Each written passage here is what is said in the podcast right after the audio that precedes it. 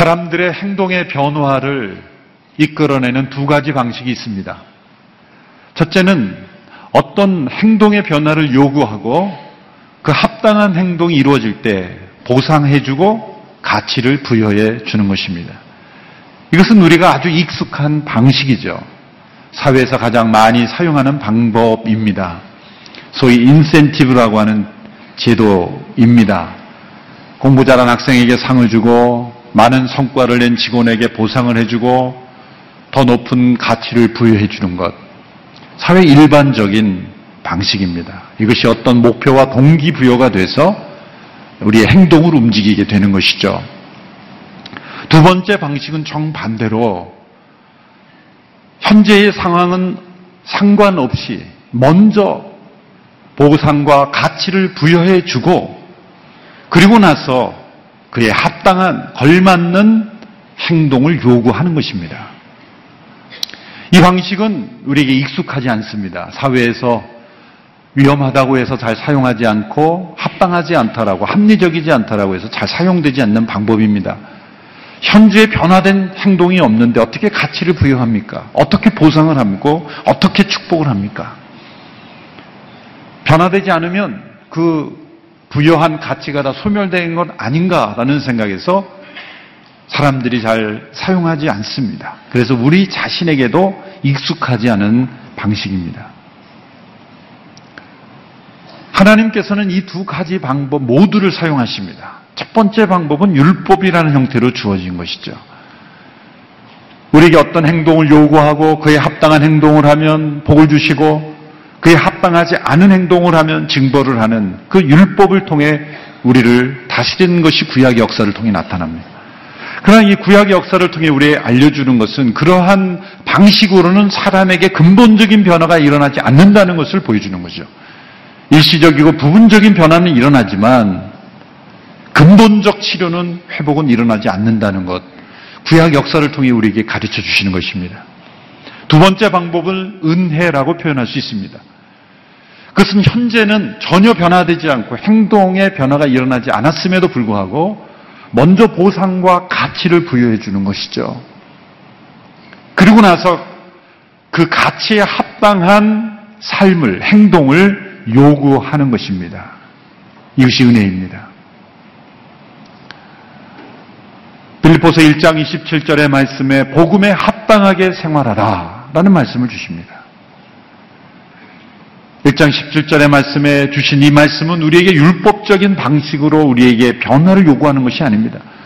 우리가 이러한 삶을 살면 하나님께서 보상하시고 가치를 부여한다는 뜻이 아니라 하나님이 이미 우리에게 그리스도 안에서 그분의 복음을 통해서 우리에게 가치를 부여하고 우리에게 한없는 은혜와 축복을 주셨기에 이에 합당한 삶을 살라. 라고 삶을 나중에 요구하는 것입니다. 이 방식이 우리에게 익숙하지 않기 때문에 우리는 하나님이 은혜로 요구하시는 방식 또한 율법적으로 다 바꿔버리는 저희들입니다. 그리스도의 복음은 은혜의 복음입니다. 우리가 아직 죄인 되었을 때 그리스도께서 우리를 위하여 죽으심으로 우리에게 된 하나님의 사랑을 보여주셨고 우리를 의롭다 여기시는 그러한 축복과 은혜를 우리에게 먼저 주신 거예요. 우리가 아직 하나님과 원수 되었을 때 하나님과 우리 사이에 막힌 담을 허무시고 하나님과 우리를 화목하게 하시는 은혜를 먼저 베푸신 후에 우리에게 합당한 하나님과 화목한 자로 살라 의롭게 된 자로 살라 라는 요구를 후회하시는 거죠. 빌립보서 2장부터 4장까지 전체의 말씀이 우리에게 복음에 합당한 삶을 요구하시는 하나님의 말씀입니다. 이것은 율법의 방식이 아니라 은혜의 방식으로 우리에게 요구하시는 거예요. 복음을 믿는다는 것은 우리에게 주어진 이 약속, 이 축복, 이 보상, 우리에게 주어진 가치, 우리는 여전히 죄 가운데 있는데 우리를 의인이라 여겨주시고 가치를 부여주시고 우리의 삶은 여전히 변화되지 않았음에도 불구하고 우리를 거룩한 성도라 불러주시며 가치를 부여하시고 우리를 하나님의 자녀라 하나님의 백성이라 일컬어 주시면서 너희는 그 백성답게 하나님의 자녀답게 의롭게 된 자답게 합당하게 살라라고 요구하시는 거예요. 그것이 하나님께서 우리를 변화시키는 방법입니다. 사람들은 이 방법을 믿지 않습니다. 그런 방식으로 대해서는 변화되지 않을 것이라고 말합니다. 그래서 우리 자녀들을 은혜의 방식으로 대하기보다는 율법의 방식으로 자녀를 대하면 더욱더 악화될 뿐이지요. 하나님이 우리를 대하셔도 우리가 서로를 대할 때 그것이 진정 우리 모두가 변화되는 우리가 달라지는 하나님의 방식인 것이죠. 빌립보서 2장 1절에서 4절 오늘 본문의 말씀은 우리에게 은혜에 합당한 삶에 있어서 가장 중요한 요소를 우리에게 말씀해 주고 있습니다. 오늘 본문은 한글과 영어 성경은 여러 문장으로 나누어져 있지만 헬라어의 원어는 한 문장입니다. 아주 긴 한 문장이죠. 가장 먼저 핵심적인 동사를 찾아야 합니다. 그 핵심적인 동사는 2절 후반부에 내 기쁨을 충만하게 하십시오라는 부분입니다. 명령형입니다. 바울이 나의 기쁨을 충만하게 해라. 너희들은 이렇게 이렇게 행함으로 나의 기쁨을 충만하게 하라. 또 너희들은 이러이러한 상태이니 나의 기쁨을 충만하게 하라라는 것입니다.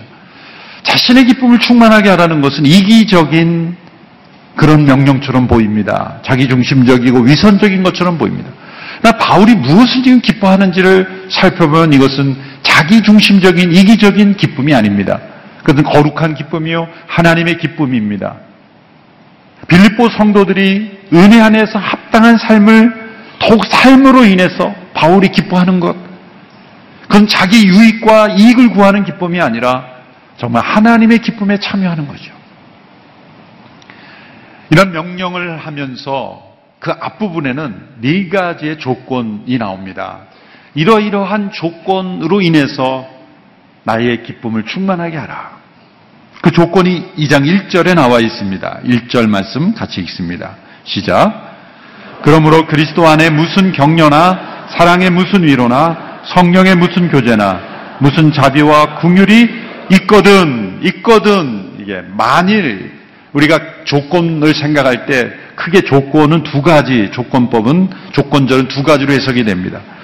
어떤 선행적인 조건 무엇이 있다면 무엇을 한다면 이것이 이루어질 것이다는 조건의 해석이 있고 또 하나는 근거가 되는 당위성의 근거가 되는 이유를 설명해 주는 조건절입니다. 그것은 무엇 무엇이 있으므로, 무엇 무엇이 있기에, 무엇 무엇을 하니까 그런 뜻이죠. 그래서 후자의 해석을 해야 합니다. 이것은 너희들이 만일 무엇을, 너희들이 그리스도 안에, 너희 안에 격려가 있다면, 이라는 뜻보다는 너희 안에 그리스도 안에 격려가 있고, 하나님의 사랑의 위로가 있고, 성령 안에 교제와 자비와 긍휼이 있기 때문에 있으므로 라는 뜻으로 해석이 되어야 됩니다. 그러니까 1절을 다시 읽어보면 이렇게 읽을 수 있죠. 그러므로 그리스도 안에 무슨 격려와 사랑의 무슨 위로나 성령의 무슨 교제나 무슨 자비와 긍휼이 있으므로 너희 안에 있기 때문에 있다는 거예요. 빌리포 성도들의 모습 안에는 이 성부, 성자, 성령 하나님이 삼위일체 하나님의 역사가 그들의 신앙생활 속에 나타나고 있는 거예요. 예수 그리스도를 통한 격려, 하나님의 사랑의 위로, 성령 안에 이루어지는 교제와 자비와 궁율, 이것이 우리의 신앙생활에 나타나는 모습들이죠.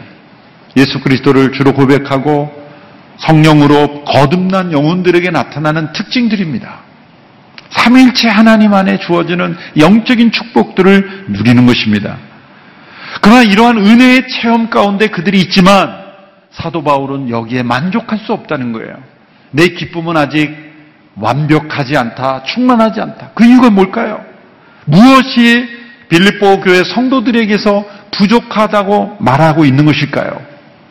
그리스도 안에 격려가 있고 사랑의 위로가 있고 성령의 교제와 자비와 긍휼이 있다면 성숙한 신앙 아니겠습니까? 그럼에도 불구하고 바울은 너희 안에 정말 있어야 될 것이 중요한 것이 있다. 무엇을 의미하고 있는 것일까요? 그것은 바로 교만을 경계하는 것입니다. 그리고 겸손을 강조하고 있는 것입니다. 여러분 매우 경건하고 활발하게 헌신적으로 신앙생활 하는 성도들에게도 찾아올 수 있는 영적 위험은 교만입니다. 믿음의 생활을 오랫동안 하고 열심히 어려서부터 지금까지 교회를 떠나본 적이 없는 정기적으로 예배드리고 헌신하고 공동체에 참여하고 그런 성령 안의 교제와 또 긍휼 사역, 또 선교 사역, 그런 말씀을 따라 사는 삶, 모든 영적 생활을 다 함에도 불구하고 우리에게 여전히 찾아오는 도전과 위험은 교만입니다. 예수님의 제자들을 보십시오. 예수님의 제자들은 모든 것을 버렸어요. 예수님을 따르기 위해서 자신의 삶을 포기했습니다. 헌신이죠. 예수님을 믿고 따르고 순종했습니다.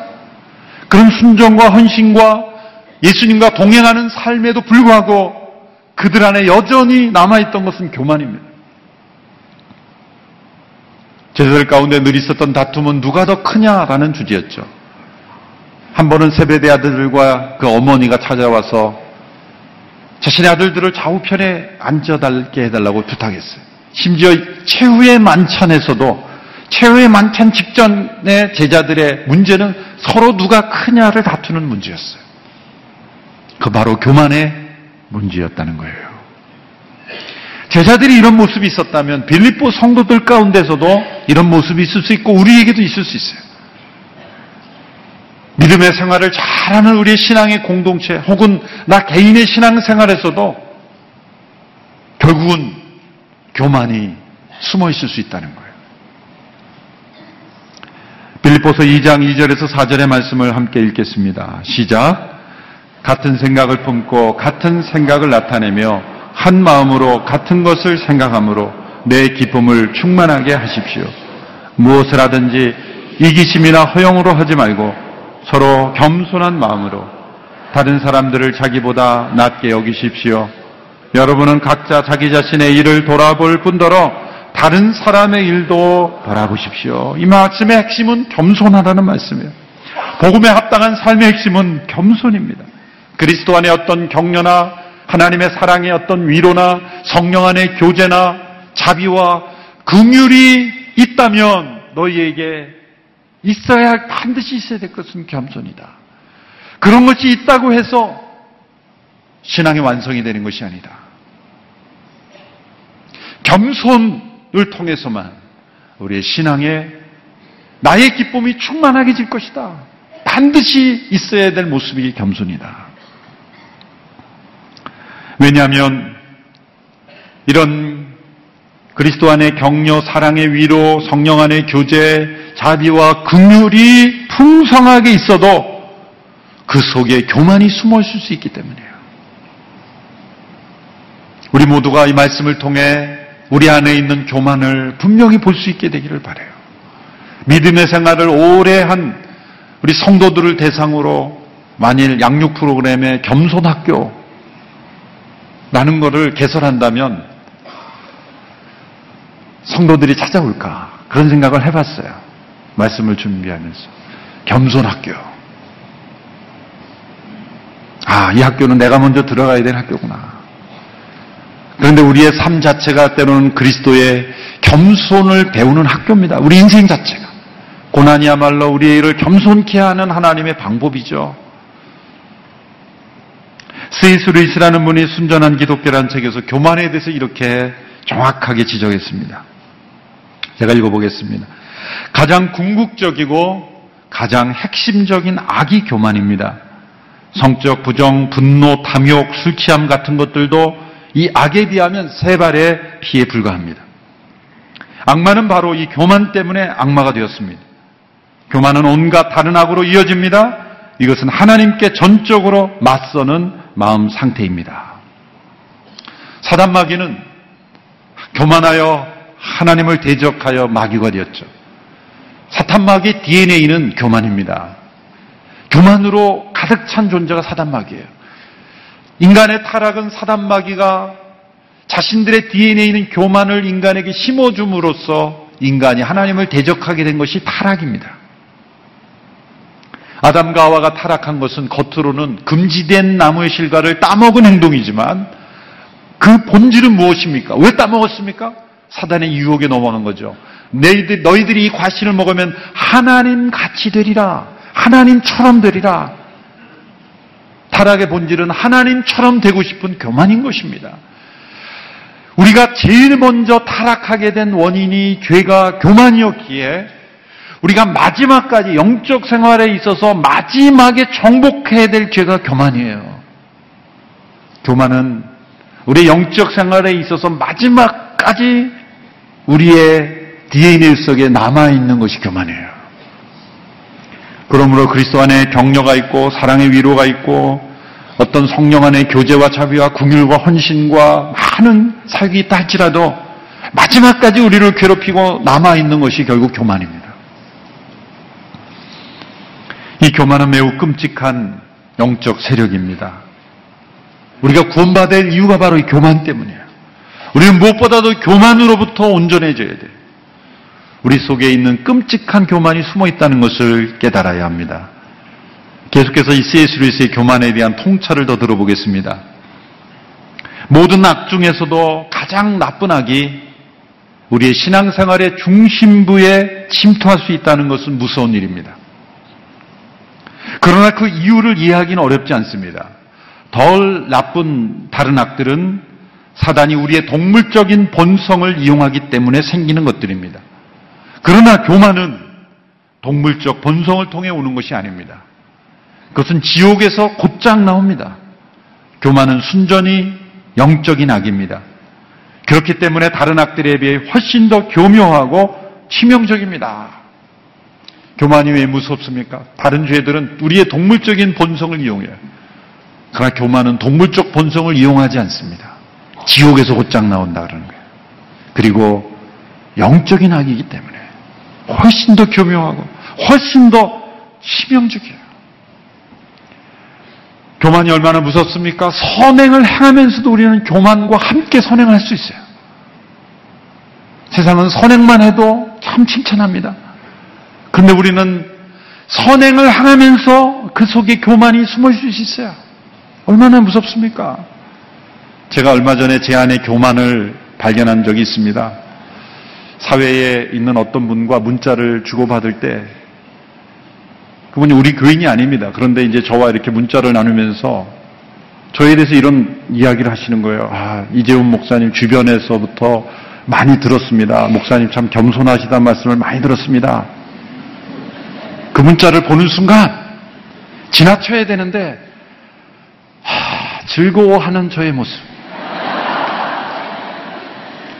그 교만이 그 하, 참 겸손하다는 말을 들으면서 교만이 즐거워하는 거예요. 겸손한 게 아니잖아요, 그러니까. 그럼 제가 이렇게 했어야죠. 잘못 보셨습니다. 그렇게 해야 되는데, 감사합니다. 그 감사 속에는 그분은 모르지만 저의 이 교만. 어떻게 해야 이 교만이 사라질 수 있을까? 그렇다고 제가 하루 종일 즐거워했다는 건 아니에요. 그 순간이 순간. 보세요, 그 순간. 우리는 교만은 겸손을 가장할 수도 있는 거예요. 얼마나 교만이 무섭습니까? 우리의 육체적 본성을 이용하지 않고도 지옥에서 바로 나온 죄가 우리의 영적 생활에 침투할 수 있다는 거예요. 심지어 우리는 기도하면서도 교만할 수 있어요. 바리새인의 기도가 바로 그런 기도죠. 하나님이여 저는 저 세례와도 같지 않음을 감사합니다. 얼마나 교만한 기도예요. 다른 사람들은 다 죄를 짓고 있는데 저는 죄를 짓지 않으며 감사합니다. 그것도 교만한 기도죠. 죄를 짓고 있는 사람들을 불쌍히 여긴다면 그런 기도를 할 수 없죠. 기도를 행하면서도 선행을 행하면서도 심지어 금식을 하면서도 우리는 교만할 수 있어요. 식사 맛있게 하는 사람도 보면서 저 사람은 금식이 뭔지는 아나? 그리고 거울 보면서 금식하는 자신을 보면서 이렇게 뿌듯해 하는 거죠. 다 낮은 바 얼마나 경건해. 보세요. 금식을 하면서도 그것이 우리의 의가 되고 우리의 교만의 주제가 될 수 있다는 거예요. 우리의 DNA 깊은 곳에 숨어 있는 이 교만. 왜? 최초의 타락이 교만으로 왔기 때문에 우리가 많은 영적 생활을 해도 마지막까지 우리에게 붙어 있는 것이 교만이에요. 죽는 날까지 우리를 괴롭히는 것 교만이에요. 그러면 우리는 결코 자신을 과신해서는 안 됩니다. 우리의 믿음 생활이 오래됐습니까? 그 증거는 겸손이어야 돼요. 아무리 많은 헌신, 봉사, 구제, 선행, 나눔, 교제, 말씀, 모든 것들이 다 있거든. 복음에 합당한 생활은 뭐야? 겸손하라. 겸손이 우리의 신앙생활의 완성이 될 수 있는 거예요. 그것이 하나님의 기쁨을 완성케 하고 또 영적 지도자였던 바울의 나의 기쁨을 완성케 하는 것. 겸손이라는 거죠. 내게 사는 것은 그리스도니 죽는 것도 유익함이라 어떻게 이런 고백이 가능할까요? 죽음을 두려워하지 않는다는 것이 자랑이 돼서는 안 되고 내게 사는 것이 그리스도니 이것은 겸손을 통해서만 이룰 수 있는 거죠. 자기 부인을 통해서만 이루어질 수 있는 거예요. 겸손이 아니고는 그리스도께서 내 안에 어떻게 사실 수가 있겠습니까? 겸손은 은혜를 내 안에 계속 머무르게 하는 유일한 길입니다. 왜 우리가 하나님의 은혜를 헛되이 받습니까? 교만 때문이에요. 교만한 영혼은 하나님의 은혜를 받을 수가 없습니다. 은혜를 은혜되게 하는 것은 우리의 겸손한 마음이죠. 내가 받을 자격이 있어서 내가 합당하기에 받는다고 생각하는 순간 은혜가 쏟아지는 거죠. 그러니 얼마나 이 겸손이 중요합니까? 앤드류 머레이라는 분이 쓴 유명한 고전이죠. 겸손이라는 아주 오래된 고전입니다.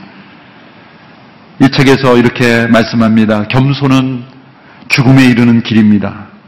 이는 죽음이 겸손의 완전함을 가장 잘 보여주는 증거이기 때문입니다. 겸손은 자의 죽음이라는 꽃에 맺히는 완전한 열매입니다. 겸손만이 완전한 자의 죽음에 이르게 하고 죽음만이 겸손을 완전하게 하는 것입니다. 그러므로 겸손과 죽음을 본질적으로 하나입니다. 겸손에서 싹이 나서 죽음으로 그 열매가 이루어지는 거예요. 겸손의 본질은 우리의 옛자가 죽었음을 계속해서 주장하는 거예요. 자신을 포기하고 우리 타락한 본성에서 옛자의 완전한 죽음은 겸손한 상태로만 우리가 체험할 수 있는 거예요. 우리가 우리 자신을 죽일 수 없습니다. 내가 내 자신을 죽일 수 있다고 생각하는 자체가 교만이고 내가 교만과 싸워서 이길 수 있다는 것 자체가 교만이기 때문에 우리 스스로는 자아를 죽일 수가 없어요. 그래서 예수님이 죽으신 거예요. 예수님의 십자가의 죽으심으로 우리의 옛자를 함께 죽게 하신 것입니다. 그럼 우리가 해야 될 일은 뭐예요? 스스로를 죽이는 게 아니라 예수님의 죽음이 나의 옛자의 죽음이라는 것을 인정하고 받아들이고 그분의 십자가 앞에 겸손히 매달리는 거예요. 로마서 6장 11절의 말씀에 이와 같이 여러분도 자신을 죄에 대해서는 죽은 자요 하나님께 대하여는 그리스도 예수 안에서 산 자로 여기십시오. 여긴다는 단어가 중요해요. 우리는 예수님의 십자가를 믿는 순간 그 십자가에 예수님만 죽으신 것이 아니라 우리의 옛사람이 예수님과 함께 죽었음을 받아들이는 것이고 겸손이란 그것을 인정하고 그대로 여기고 살아가는 거예요. 교만한 영혼은 그리스도께서 이루어지신 일을 스스로 이룬 것처럼 만들어 버립니다. 우리가 고상하고 교양 있고 똑똑해서 믿음의 생활을 하는 거예요. 그래서 가만히 보면 어떤 분들은 예수님을 믿어주는 분들이 있어요. 가만히 보면 자아는 여전히 살아있고 예수님이 십자가에서 죽는 불쌍한 분이기 때문에 내가 일주일마다 한 번씩 예배 참석해서 믿어주자. 예수님께 믿음을 동량해 주듯이 예수님께 믿어주는 것이 신앙생활이 아니에요. 믿음이란 우리 자신의 죽음이고 십자가에서 우리 자신이 모두 죽었음을 받아들이고 나 자신을 내려놓고 포기하는 겸손의 고백인 것입니다. 그러므로 복음에 합당한 삶이란 무엇인가? 우리 마음속에 진정한 겸손으로 가득 차 있는 거예요. 내 스스로가 겸손한지도 모르면서 겸손한 거예요. 그게 진짜 겸손이에요. 예수님이 산상수훈에서 오른손이 하는 일을 왼손이 모르게 하라 그랬죠. 그게 모를 수가 있습니까? 내 오른손이 움직이고 있는데 내 손이 모른다. 그건 있을 수가 없는 거예요. 그건 뭐예요? 자기 의식조차 모르는 거예요. 자기가 선행을 하면서 아 이건 선행이야. 나 좀 봐 선행하고 있어. 의식하지 말라는 거예요. 진짜 겸손은 자기의 겸손까지도 의식하지 못하는 거예요. 어떻게 그게 가능합니까? 죄에 대하여는 죽은 자요 하나님께 대한 산자로 자신을 여기고 그리스도께서 내 안에 사심을 날마다 주장하고 자신의 옛사람을 십자가에 못 박힌 자로 그리스도 임재 가운데 살 때만 진정한 겸손의 삶이 가능한 거예요. 이러한 겸손한 마음이 만들어내는 열매들이 있습니다. 이러한 겸손한 복음에 합당한 마음이 있을 때는 관계 속에서 그게 나타나요. 세 가지가 나타나는데 첫째는 같은 마음으로 한 마음을 이루는 거예요. 첫째는 같은 것을 생각함으로 한 마음을 이루는 것입니다. 2절의 말씀을 보십시오. 같은 생각을 품고 같은 사랑을 나타내며 한 마음으로 같은 것을 생각함으로 내 기쁨을 충만하게 하십시오. 교만은 본질적으로 적대적입니다. 인간의 타락이 하나님께 적대적이었기 때문에 생겨난 거죠. 그렇기 때문에 교만은 언제나 관계에 있어도 적대적으로 나타나요. 어떤 종류의 대립과 분열이든지 그 분열과 대립 속에는 교만이 있습니다. 어느 한쪽만 잘못해서 대립과 분열이 이루어지는 것이 아니에요. 쌍방간에 나는 다 옳다고 생각하지만 내 안에도 분명히 교만이 있습니다. 한 마음은 겸손의 열매입니다. 여기 같은 생각뿐만 아니라 같은 사랑이라 그랬어요. 지적인 영역에서의 동의뿐만 아니라 감정의 영역에서도 하나됨이 이루어집니다. 지도자가 교만하면 공동체가 분열이 이루어져요. 지도자가 겸손하면 공동체가 하나 돼요.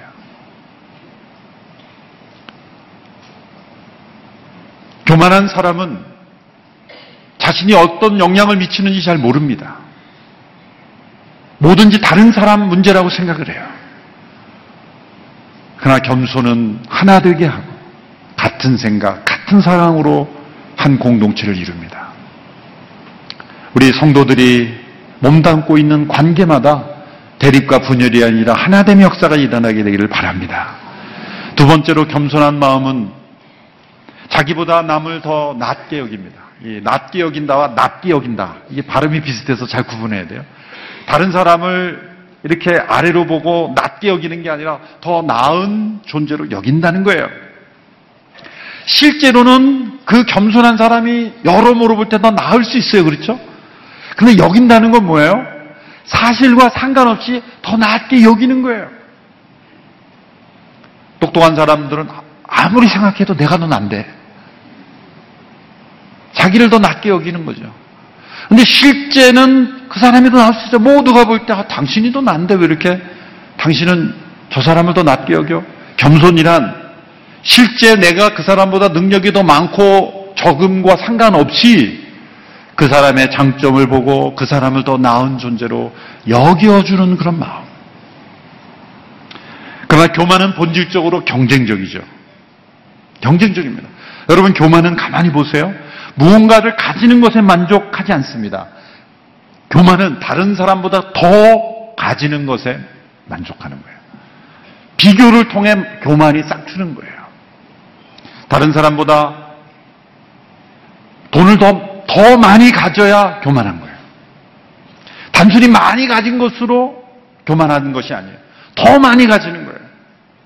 다른 사람보다 더쓴 것을 교만하게 여기는 거예요. 그냥 잘난 것 자체가 아니라 다른 사람과 비교했을 때 더 잘난 것을 기뻐하는 게 교만이에요. 자신이 남보다 더 낫다고 여기는 비교에서 오는 즐거움이 없으면 교만도 없습니다. 그래서 교만한 사람이 권력욕에 빠지는 이유가 바로 자신이 다른 사람보다 더 낫다는 교만을 만족시켜 주기 때문이에요. C.S. 루이스가 한 말을 또 한 번 인용하겠습니다. 제가 읽어보겠습니다. 자신이 신앙생활을 한다는 사실 때문에 스스로 선한 사람으로 여겨지거나 특히 자기가 다른 사람보다 낫게 느껴질 때는 확실히 하나님이 아니라 악마를 따르고 있다고 보면 된다. 무슨 말입니다. 우리가 신앙생활하기 때문에 스스로 선한 존재로 여기는 것 자체가 우리가 교만이고 다른 사람보다 내가 더 낫다고 여기는 것 자체가 우리는 지금 악마를 따르고 있다. 얼마나 무서운 말씀입니까? 세 번째는 교만하지 않고 겸손한 마음은 자기 일만이 아니라 다른 사람의 일도 돌아보는 것입니다. 교만은 본질적으로 이기적이에요. 교만의 표지는 남이 실패할 때 기뻐합니다. 남이 성공할 때 배가 아픕니다. 누군가 영적인 복을 받는 모습을 보면서 좀 마음이 조금 힘들면 교만한 것입니다. 많이 힘든 만큼 교만한 거예요. 교만한 사람은 자기 일 외에는 다른 사람 어떻게 되든 전혀 상관이 없습니다. 그러나 겸손한 사람은 다른 사람의 성공을 나의 성공처럼 기뻐하고 다른 사람의 실패를 나의 실패처럼 슬퍼합니다. 다른 사람에 대한 배려가 항상 따라다니는 겁니다. 여러분, 우리 영적 생장이 어느 단계에 이르렀든지 교만은 가장 큰 원수요, 마지막 원수입니다. 우리는 겸손을 가장 위대한 친구로 모시고 살아가야 합니다. 이 복음에 합당한 겸손한 삶, 우리 영적 생활의 목표가 되어야 합니다. 이 겸손을 통해 나는 죽고 그리스도만 내 안에 사시는 이 삶을 우리가 함께 추구할 수 있게 되기 바랍니다. 죽기까지 겸손해야 합니다. 겸손이 우리 안에 없음을 슬퍼해야 합니다. 그리고 겸손을 배우는 데 있어서 어떤 대가를 치르더라도 겸손을 배워야 합니다. 고난을 통해 우리는 겸손을 배웁니다. 고난을 부인하고 피하려 하지 말고 부정하지 말고 다른 사람 탓하지 말고 어떤 상황이든지 겸손을 배우며 날아갈 때 그것은 우리에게 영적 유익이 될 줄로 믿습니다. 겸손한 마음으로 주님의 은혜가 나를 통해 세상 속에 흘러가는 우리 모두가 될 수 있게 되기를 축원합니다. 기도하겠습니다. 하나님은 겸손한 자와 함께 하시고 교만한 자를 대적하신다고 하셨으니 우리 모두가 겸손한 심령 되어서 주의 은혜를 날마다 누리게 하여 주시옵소서. 하나님의 복음에 합당한 삶을 살게 하여 주시옵소서. 얼마나 많은 순간 신앙생활을 한다고 하면서 교만한 속에 사로잡혀 있는 저희들입니까? 우리가 알고 있는 성경의 지식, 교회 생활의 경험, 봉사와 헌신, 나 자신의 의로움을 가지고 나 자신의 교만을 즐거워했던 저희들 용서하여 주시옵소서. 내 속에 깊이 뿌리 내린 이 교만의 쓴뿌리들을 그리스도의 임재하심으로 날마다 씻어주시고 보혈로 거룩하게 씻어주시고 나는 죽고 그리스도만 내 안에 사시는 진정한 겸손의 삶 살아가는 우리 모두가 되게 하여 주시옵소서. 예수님의 이름으로 기도합나이다. 아멘.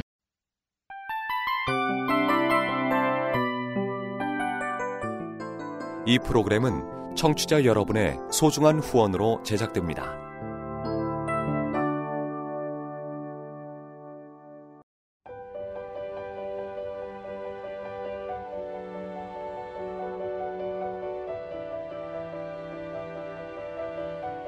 세상에는 수많은 교회들이 있지만 더 깊이 있는 말씀 강해를 찾기 위해 크기로만 교회를 선정하지 않습니다. 보다 좋은 영적 콘텐츠를 더 많이 나누기 위해 방송비를 받지 않습니다. 1년 365일 복음만 전하고 싶어서 우리는 광고를 하지 않습니다. 온누리의 복음을 땅끝까지 CGN TV와 함께 땅끝 성교사가 되주세요